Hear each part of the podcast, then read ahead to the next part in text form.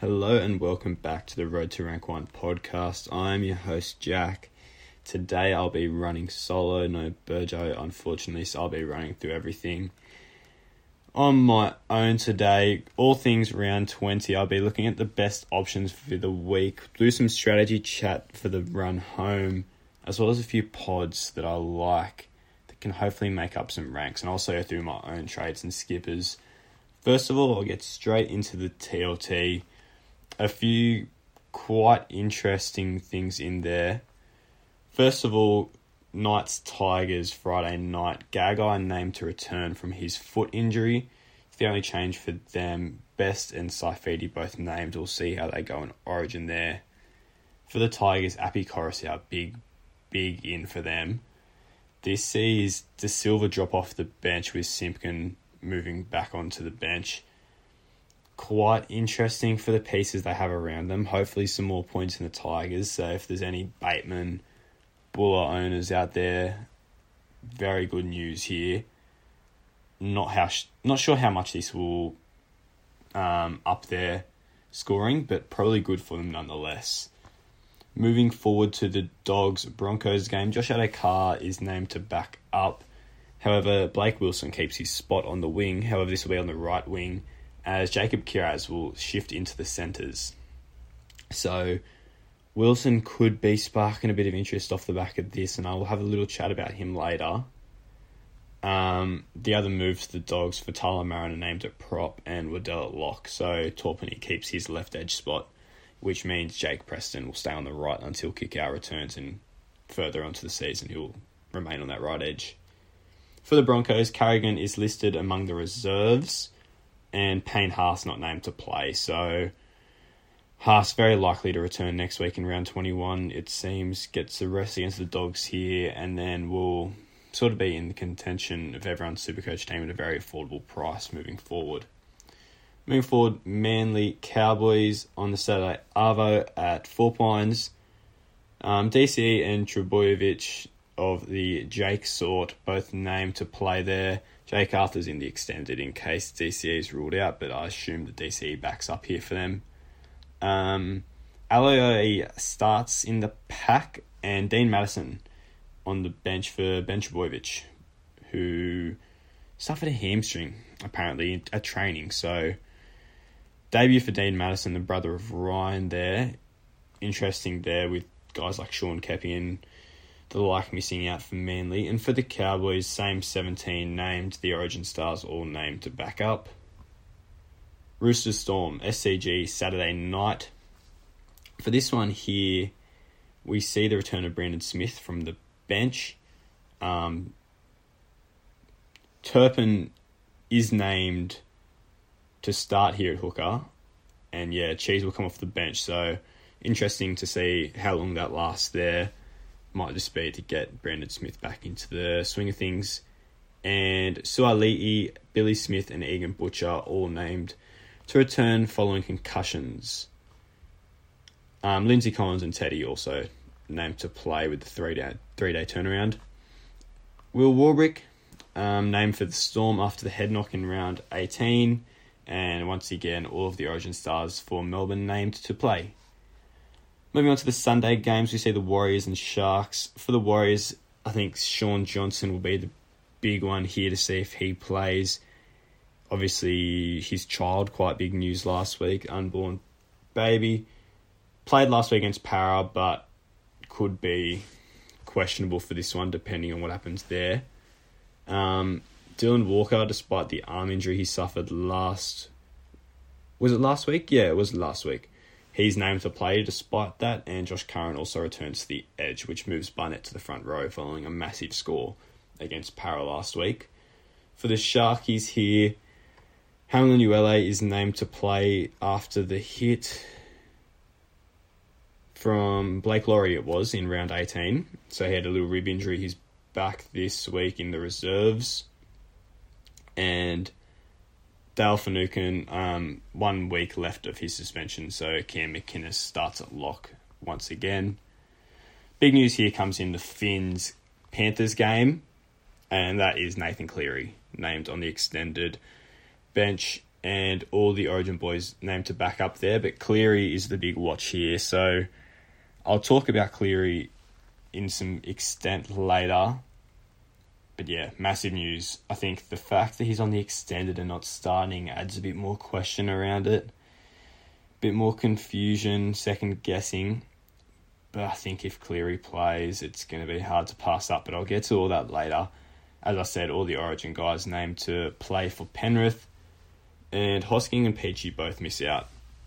So reasonably popular players there, both not in the 17.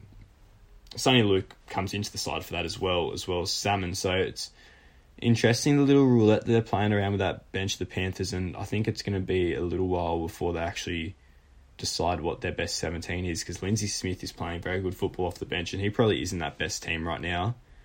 Jaeman Salmon provides a lot of versatility as we spoke about before. Soni Luke off the bench is nice when you can move Kenny to the front row in the middle. It's interesting how it plays out. As as we said before as well, Peachey has played a lot of um, utility off the bench in his career, but he isn't now. So massive moving pieces there for the Panthers, and I'm not sure how that's going to play out. Really, I wouldn't be surprised if Hosking's back in the side soon.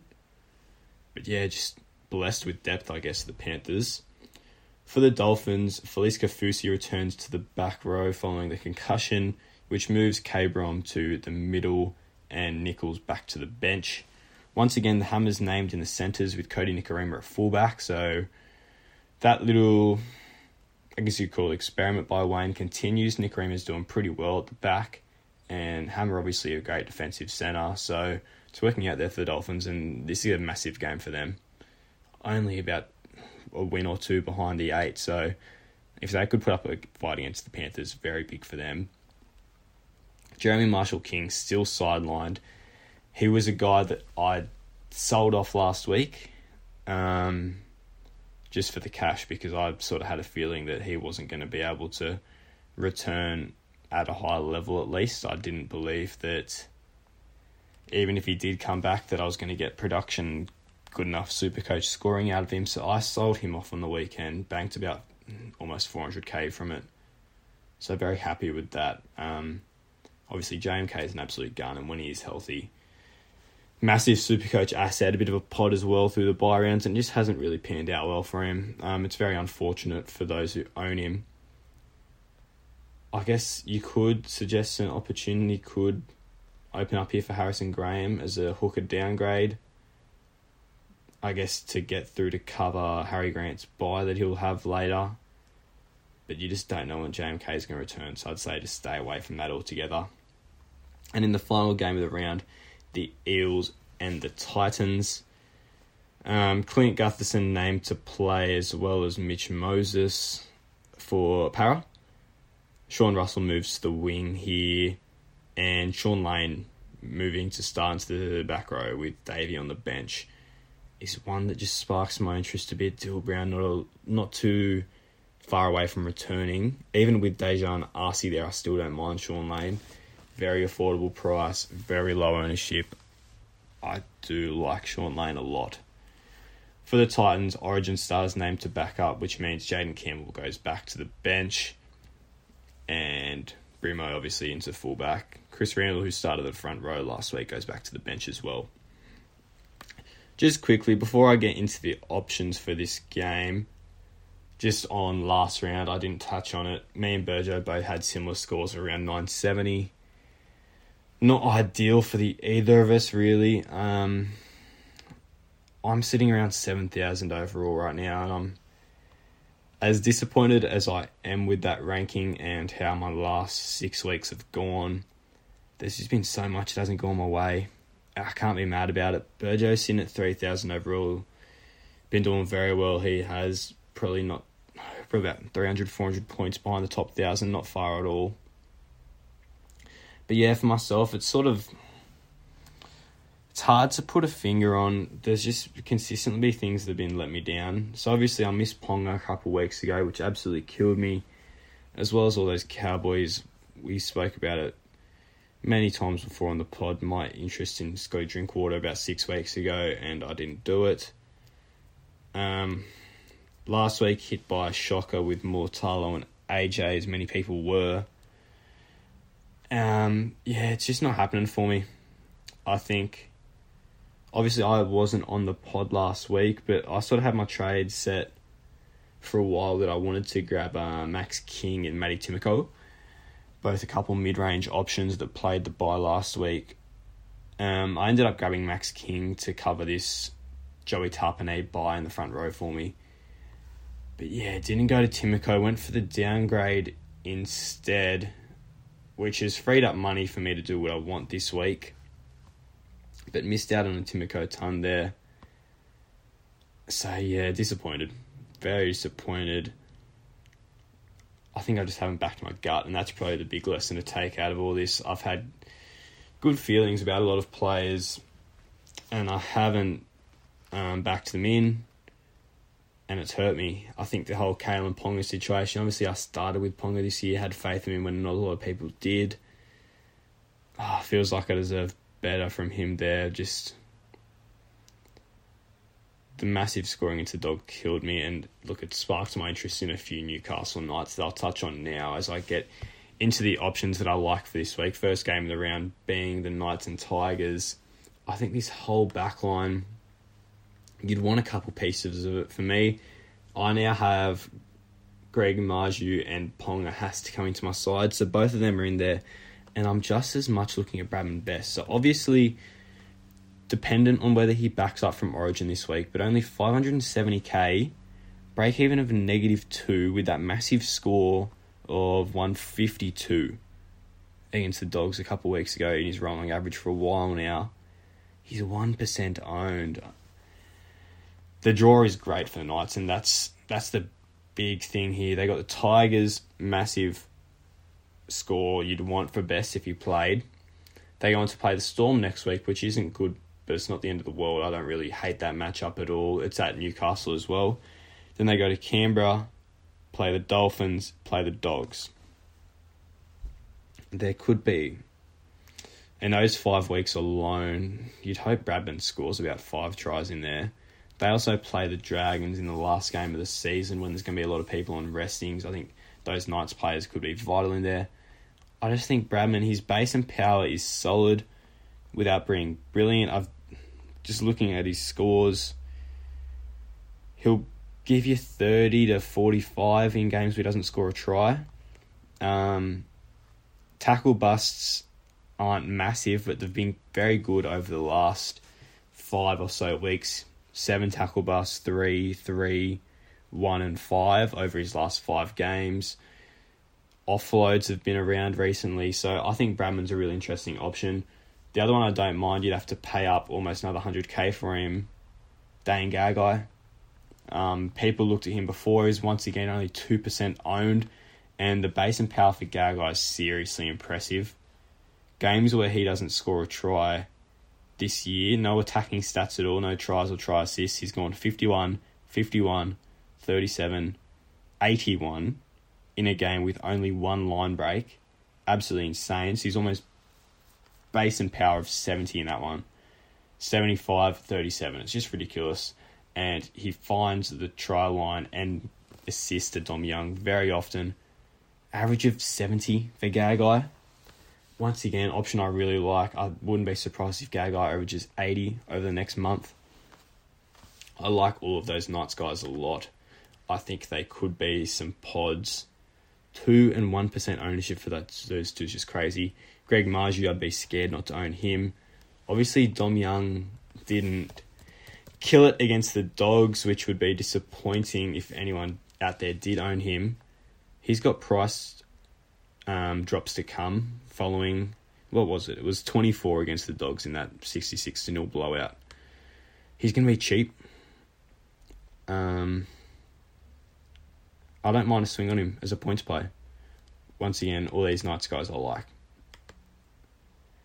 Moving to the Tigers side of things, there's probably not much doing here. Um, Jahream Bula, you can't really be disappointed in himself with his scoring. It's been the struggles of the Tigers that have caused it. He's 547k with 128 break even. I guess you're sort of just forced to hop off now. with the wreck that it is. Um, I didn't think it could end up this this bad for owners. Well, as I said before, Api Koroisau being back does help him. But I don't think I'd want to have a sub 500k Jahream Bula at my fullback spot right now. So I think I'd sell him at, all costs if I owned. What's he owned at? Still 14% of teams, and there's not any ghost teams in there as he was a mid season buy. So considerable number, and yeah, I think you got to sell him. Um, Johnny Bateman, I look to as not a buy, but if you own him, I think his production is going to be good. Played 80 minutes last week. Work rate was pretty damn good for him. 39 tackles. Saw a lot more hit ups than he did the week before against the Cowboys. There was worries about him. A lot even looking to sell him in the bye round that he played in. I think they'd be glad that they didn't as the owners. So yeah, Bateman I think is a strong hold for the rest of the year. Wouldn't have any second thoughts about him at all. Um, moving on to the next game being the Dogs and the Broncos at Belmore. For the Dogs here, there's actually a few points that I'd like to talk about. First of all, as I mentioned before, Blake Wilson named on the wing following a massive score last week with the hat trick.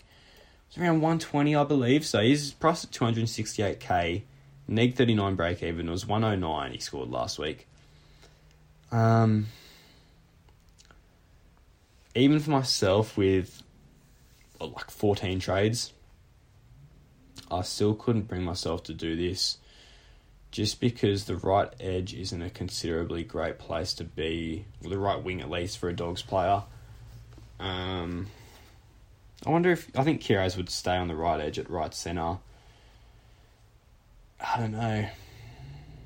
I probably couldn't go there even with the amount of trades I have as a cheapie. If we had got him in mid season, maybe, but there's just probably too many question marks around it at the moment that I'd probably stay away from Wilson at the moment. It could pay off, I guess. The draw is good going home for the doggies players, but probably not for me. If he somehow kept that left wing, which is obviously Josh Addo-Carr, so it's not going to happen, then yeah, but not on the right wing for me for Blake Wilson. Jake Preston's the other one um, that's sparking a lot of interest this week as a sell and very understandable. 550k. And it's just, if he's the guy that's got to go to get to David Fifita, I've got no problem with it. Break even of 84. There probably is cash to leak with Preston. 300 average is just under 50, which is disappointing to see. But I think the thing is, you can bank 80 minutes of Preston every single week, and he will play on that right edge the rest of the season. And being there with Sexton isn't ideal, but if you can hold on to Preston, I would. I own him, and I will be holding on to him. Because I just think at 550k, he's still got more to give you. We've talked about it before, but his average is greatly hindered by outliers early in the season. Obviously, the sin bin game against Souths the game against Manly in round one where he only played 20 odd minutes um, in like the back row spot. He played a lot of centre there. I think it was Kiraz went off for a head knock in round one. So pretty much he probably scored 30 and 20 in those two games and he's still averaging 60 on the year. So I think this is a 65 average guy still. Maybe not quite on the right edge, but I'll take a 60 average from Preston here on in as sort of my 17th, 18th player. Um, but as I said, if he has to go for feeder, I have no problem with it. But I think he's um a very good option to hold, especially when people are low on trades. I I would do my best to keep Preston because he's very highly owned. If he does go on a little run scoring tries, could hurt you. Um, for the Broncos, probably not too much relevance here. I think Herbie Farnworth's space and power has been really, really good um, on that Broncos left edge. Could you buy him just above 600k? Possibly. What's their draw like? They've got the Dogs this week. Probably not as good a matchup as it looks, I don't think, for the Broncos players here. Then they go Souths, Roosters, Cowboys, Parra, bye in round 25, then Raiders, Melbourne. So, by all means, the Broncos could win all these games, but the draw itself doesn't look great. So, Herbie, bit of a pod option. He's 10% owned, actually. That's quite surprising. I didn't think he'd be that highly owned. Yeah, maybe not for Herbie. He's basing very, very well, running for a stack of meters. Scored a double against the Dolphins in his last start, but yeah, he sort of gives you 45 pretty much weekly, so it's really impressive from him that um, area. But yeah, probably not with that draw and the 10%, 10% ownership, quite surprising to me actually. Moving on to the Cowboys Manly game. Here for the Cowboys, one that I like. So obviously you got your Drinkwaters, Deardens, um, Val Holmes. They've all surpassed the 750k mark. Drinky's around nearly a mil. Val about 850k. One that I like here for a bit more discount, touch under 600k, 590k for Murray Taulagi, negative two break even, coming off 140 against the Tigers. And I'll tell you what, if you're going to chase points, these might be the points to chase. Mainly this week, I like the matchup even at four points. Parra at um, North Queensland, good matchup. I don't mind that at all. Got the Titans, then the Broncos in 23. If you're going to take a four week play, I don't mind Murray Taulagi as one if you can't afford your Val Holmes and Drinkies of the world. For Manly, obviously there's the Garrick at fullback. A lot of people own him there. Not anyone buying or selling, I don't think. Olakau'atu is an interesting one, as we've sort of spoke about here before. Um, I do like Olakau'atu as an option while there is no Tom Trbojevic in this side. Priced at 560k still, still unders, and not a home run. Base and power is not great, but could give you a good 60 to 65 average on the run home, I reckon, Olakau'atu, so I don't mind him at all. Moving on to the Storm Roosters. Obviously, Munster and Grant popular buys. We spoke about this for a while. They will keep being popular buys until this period's over, all the way home. Nick Meaney being sold though is one that interests me. He's 560k now, break even's 111, so he probably will still take a bit more cash. But just at this value doesn't make sense to me a guy that most people would have bought in when he was averaging around 73. Probably around the Cowboys matchup in round 14, around there. So the five round average isn't great since that point where people bought of 57. Like, you're not happy with that as such, but Nick Meaney's floor is what we've seen over the last couple weeks in the Storm um, sorry, in the Penrith and Manly games. Obviously, Manly they played in round seventeen. Were they under strength? Yeah, there was no Munster in that one. Um, so we've seen Meaney's worst over the last couple of weeks. I don't get how you could sell him off at this price with limited trades. Like people are forcing him out of their teams, and I'm in a situation where I could get rid of him, but I don't want to. Nick Meaney will have his good games. He's not completely involved in this attack and the set plays and their shape, but I think you had to come to expect that from Nick Meaney. And when you buy him, you're sort of banking that the worst he can average is 60, and that's still the case, in my opinion. So, Meaney, I'm more than happy to run home with. I don't really get the sell fully. Um, nothing much of note for the Roosters. Billy Smith keeps his spot. Um, Teddy, I think he's quite expensive right now, actually, Teddy. I'll have a look at that. If there's any out there owning him, he's 670k now, break even of just a touch over 100. Probably won't provide an option on the run home. The draw isn't great for the Roosters, they're not going well, so I don't see Teddy really being too relevant on the way home. Moving on, Shaun Johnson for the Warriors. Very interesting here. Um, 150 break even. I think if the good thing is that the 24 hour cut for the Penrith game will happen by Sunday Arvo Warriors matchups. We'll have a good idea over whether Nate's playing to see if he's cut from the side 24 hours before the game. If Nathan isn't cut from the Panthers team, I think it's a pretty easy flip from Shaun Johnson. Not that I don't like Shaun. We know they've got a good draw on the run home, the Warriors. I just think if you bought in SJ, whether it be a month ago, however long ago it was, you'd be happy to flip him to Nath Cleary for what is it, about 70k or something like that. No, a bit more. It's about 100k. Um, yeah, about 750 to 850k between them. Yeah, I'm happy to do that. Um, you're taking a massive risk not getting Nathan Cleary for one, but also the Shaun Johnson price drop from here. I think you're just risking way too much. And what's the reward? Shaun Johnson averages 90 and Cleary only averages 75. Is that the best case scenario here?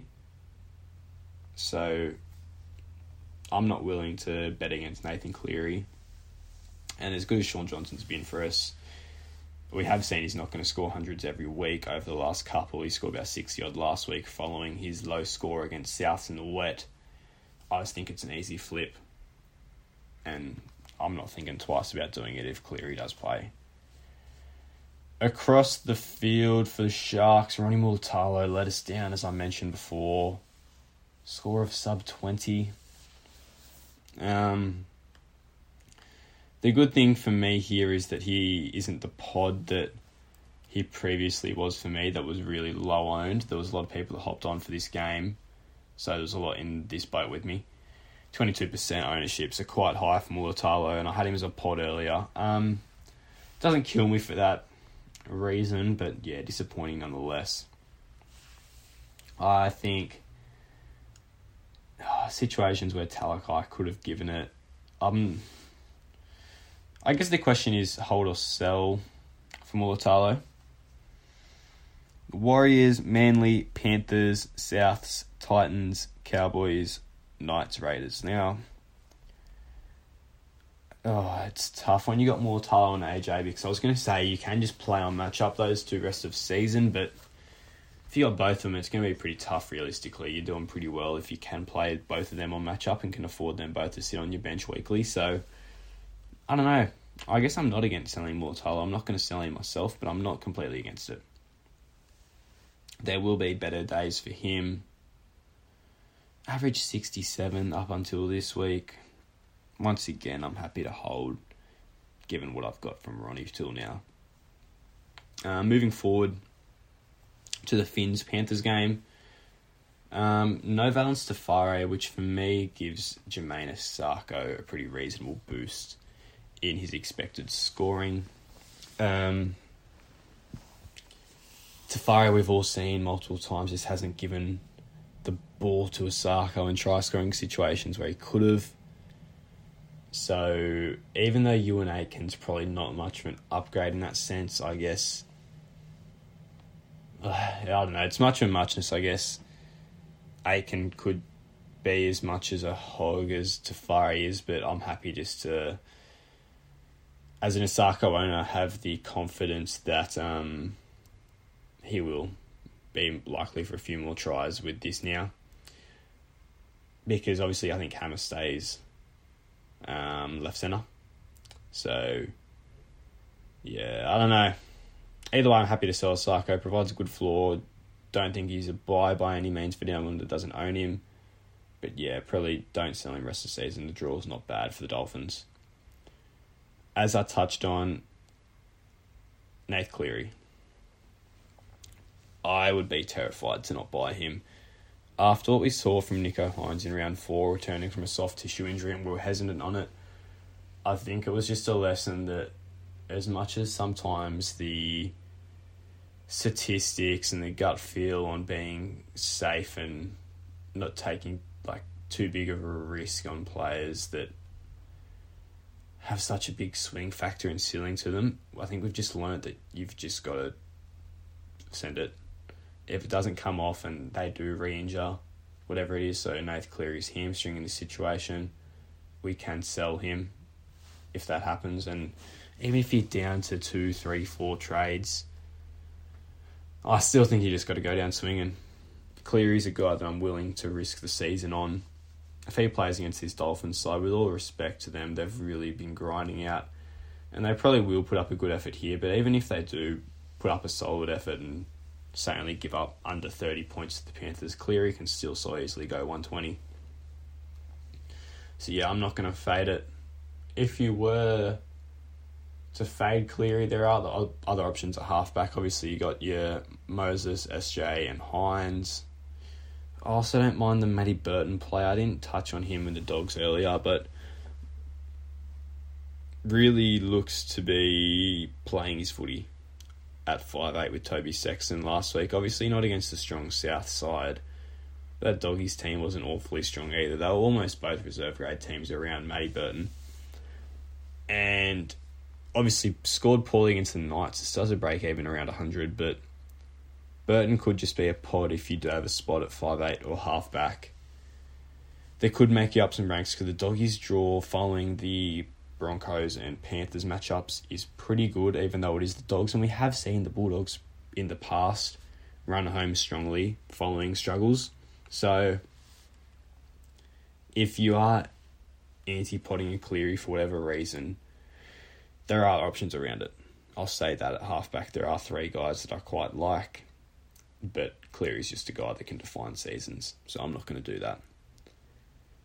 Final game of the round, Parra Titans. Now, one thing here that I want to touch on for Parra, J'maine Hopgood is very sellable right now, in my opinion. I think a lot of people would disagree with that.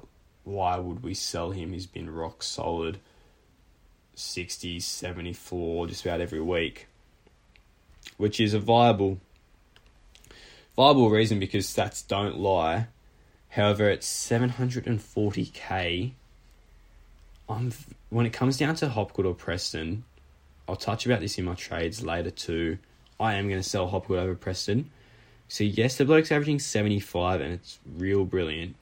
But I think if I can bank on Preston averaging 65 at 200k cheaper compared to Hopgood 75, I think I'll take that in the cash that I bank from the difference between these two purely because how many times this year have we seen J'maine Hopgood play with Junior Paulo, Reagan Campbell Gillard, Ryan Matterson, and Joaquin Gowie?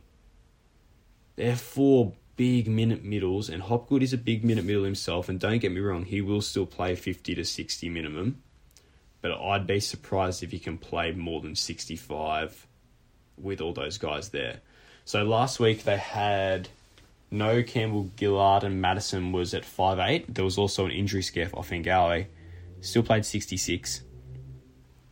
So Hopgood playing more than 65 minutes, I'm more than happy to hold on to him at this price, but I just feel that he won't, and I'm happy to move him. So I think those who have a Hopgood and Preston situation, I'm going Preston. And that could come back to bite me if Hopgood continues to average 75, 75 plus. But I'm happy to take this risk because I think that to me the makeup of this slide looks like Hopgood will see a decrease in output and Supercoach scoring. Well, not even Supercoach scoring, just minutes, and I think that will bring down his base at least. And as well, you have to factor in the Eels have a bye in round 27, so you're not going to want to have Hopgood by then anyway, and we're probably not going to have trades to trade him out. So just Preston plays an extra game compared to a Hopgood. And that's important too. If there is a discrepancy of, say, 10 in average each week between these two, so um, Preston gives up 60, 70 points over the next six, seven weeks to Hopgood. He can then make that up in the week that Hopgood's on bye. And obviously, that's not exactly how it works, given you're going to have other players in your 17, someone's going to replace Hopgood's score. But yeah, I'm willing to take the risk on that plus the 200k you bank from going Hopgood over Preston. Moving on to Fifita and Fa'asuamaleaui. These two are both game breakers, supercoach wise. Fifita, I think you just have to bite the bullet and get him. However, Tino's coming off three supercoach scores that have tries in them. So obviously that three round average sitting just around hundred almost is very enticing for Tino. But I just think when Payne Haas is probably going to return next week and you can get him for almost 200k cheaper, once again, I think that's that type of money is really big. And if you're throwing up a Haas or a Tino, I just couldn't couldn't pass up on Haas at that price. The pod factor for Tino is nice, but there's just so much you can do with that spare money. So yeah, not for me. I've looked at Tino. I can buy Tino but I think I'm just to wait for Haas and use that spare money that I get from it elsewhere. Because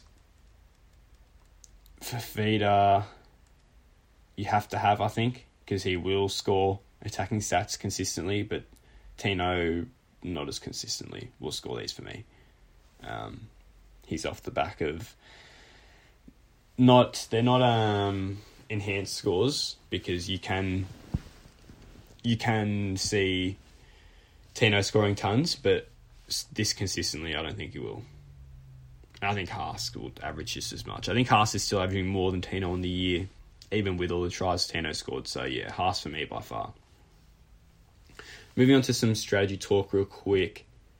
First of all, how do you utilize our trades in the last six, seven weeks of the year with a lot of people down to a handful some getting under five trades, it's going to be tough to run home, and a lot of those are probably going to be needed for injury replacements or.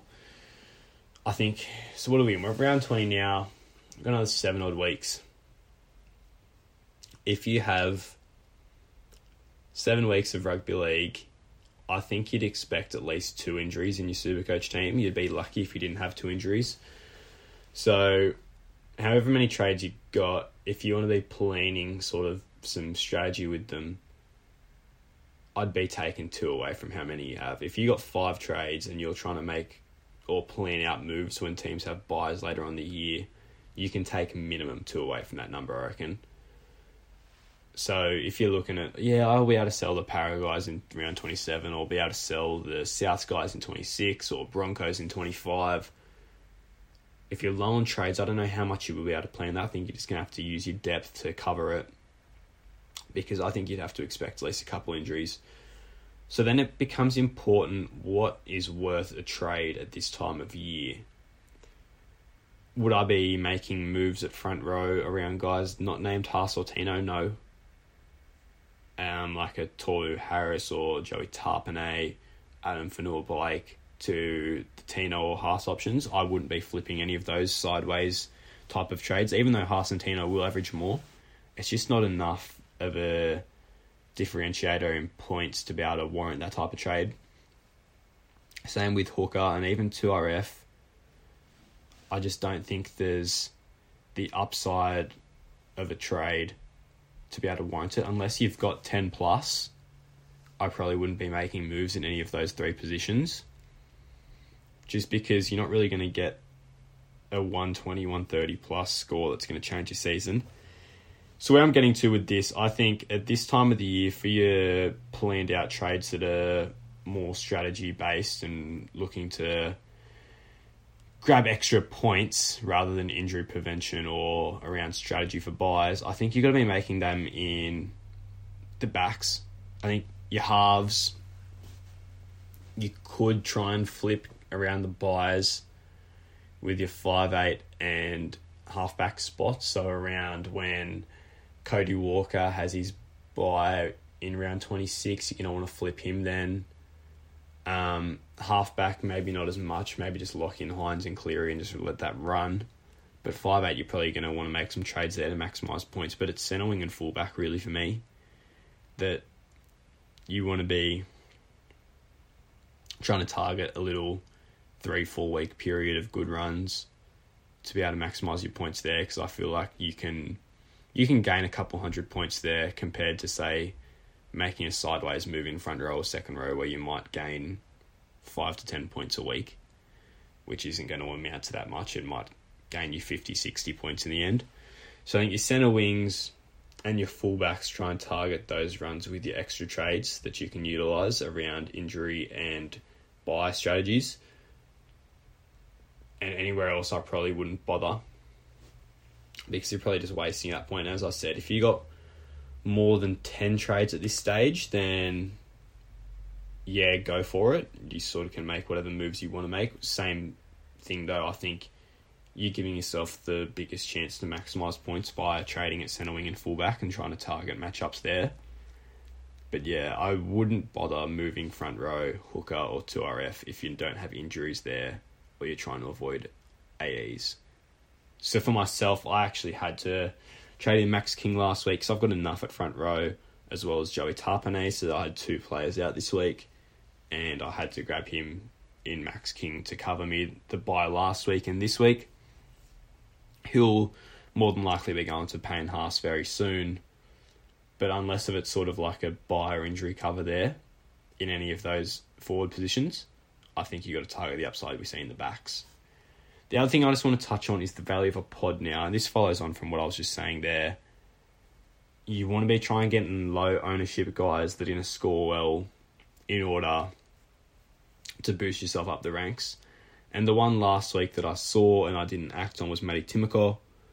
He was underpriced, about 440k, low ownership.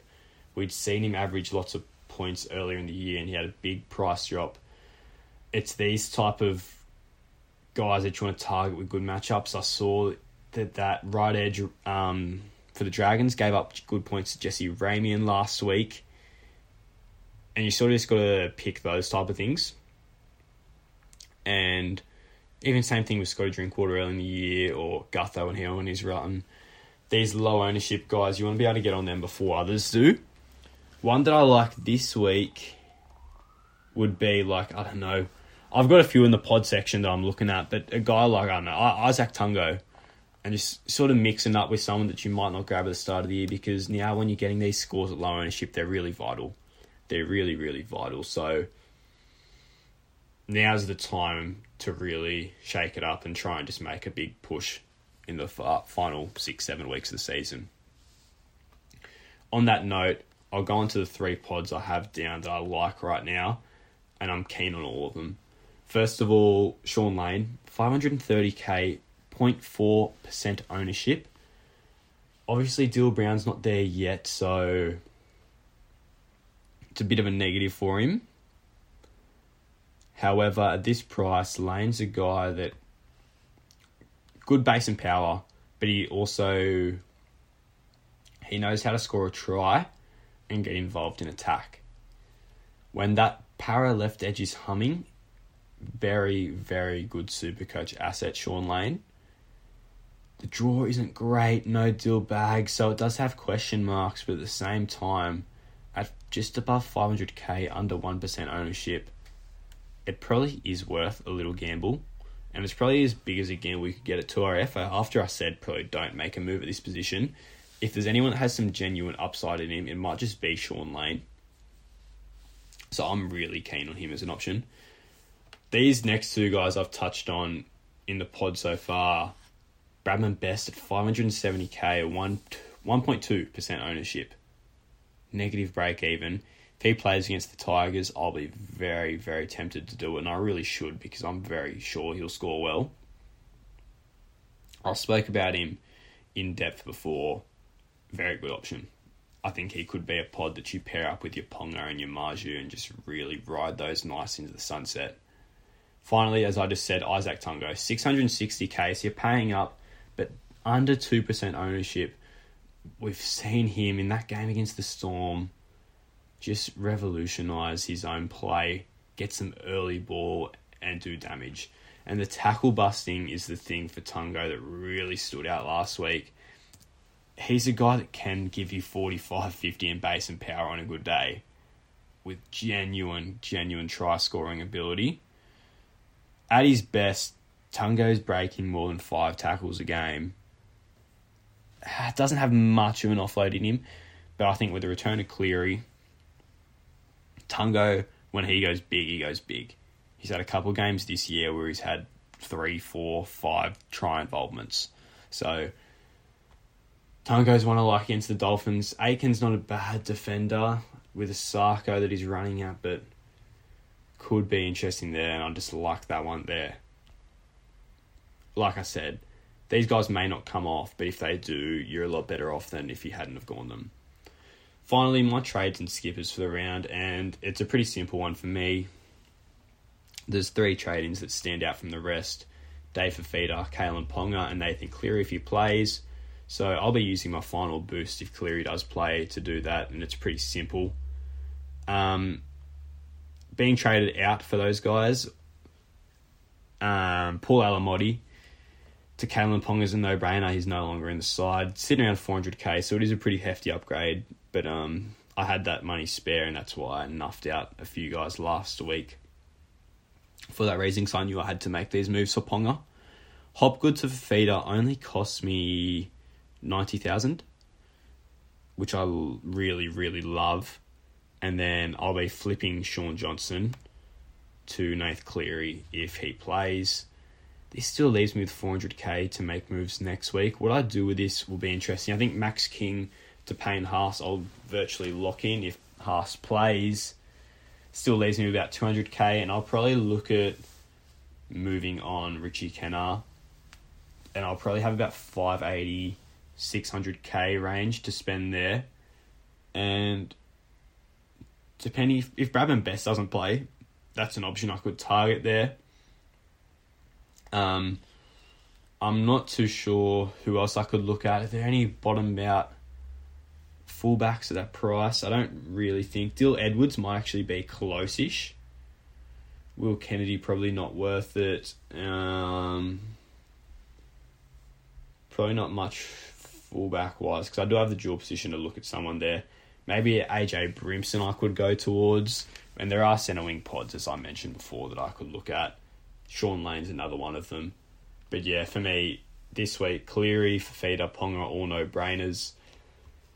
The thing that I am weighing up um, whether it's worth it is the captaincy, vice captaincy choices. Ponga against the Tigers and Cleary against the Dolphins stand out to me big time. And I think it really just depends on the percentages. Um, right now, on the Tuesday night when I'm recording, Pong is at 5% captained between all coaches and Pong is at 4 So I think if Ponga keeps raising in straight captain percentage, I won't go to him. But I was considering if Cleary was low, the straight captain Ponga. But yeah, if Cleary stays under like 15%, I think it's going to be a no brainer there. So Ponga into Cleary is the most likely option. I think everyone owns them out there should probably be doing the same thing, but as I said, straight C KP, I don't mind at all. That will just about wrap me up for the round 20 podcast. Thank you all for listening.